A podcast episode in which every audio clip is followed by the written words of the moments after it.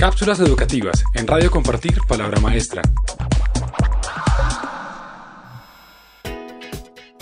¿Cuál es el rol de la educación en el posconflicto? El sector educativo tiene un rol primordial en el posconflicto, no solo en términos de formación, sino también a la hora de consolidar un clima de reconciliación en el país. La perspectiva de la firma del Acuerdo de Paz en Colombia plantea grandes retos para las políticas de posconflicto. Uno de ellos atañe al rol del sector educativo en el posconflicto y en la reintegración de los desmovilizados. Por un lado, la educación es crucial para desarrollar una cultura de paz y de reconciliación en Colombia. Por otro lado, la educación es imprescindible para una exitosa reinserción económica y social de los desmovilizados, ya que abre oportunidades laborales. Los desmovilizados en el posconflicto requieren importantes inversiones financieras en capital humano, tales como educación, desarrollo de habilidades socioemocionales para el trabajo, competencias ciudadanas y programas de inserción laboral. Esto con el fin de que puedan incorporarse exitosamente en el mercado laboral y en la sociedad y no dependan de la ayuda del Estado en el mediano y largo plazo.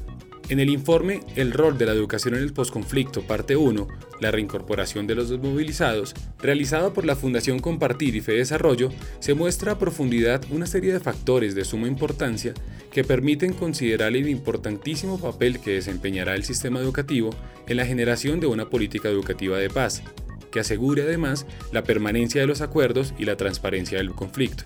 La respuesta a preguntas como ¿Cuáles son las características demográficas, educativas y laborales de los desmovilizados que entran al proceso de reintegración? ¿Qué rol ha tenido la educación en experiencias previas con los desmovilizados? ¿Y cuál es la necesidad de acompañar los procesos de reinserción con el apoyo psicosocial y el desarrollo de habilidades socioemocionales?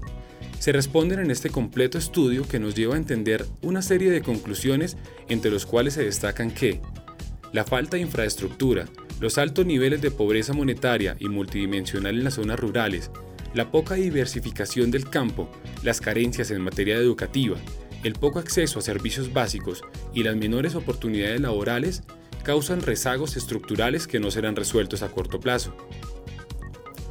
La imperiosa necesidad de una reforma rural integral, como lo plantea el primer punto de los acuerdos de La Habana, o de la transformación del campo, como lo denomina el Plan Nacional de Desarrollo, plantea también la pregunta sobre el rol de las políticas educativas rurales en dicha transformación. Esta es una breve explicación sobre el rol de la educación en el posconflicto. Si desea conocer más sobre este tema, visite www.compartirpalabramaestra.org. Cápsulas educativas en Radio Compartir Palabra Maestra.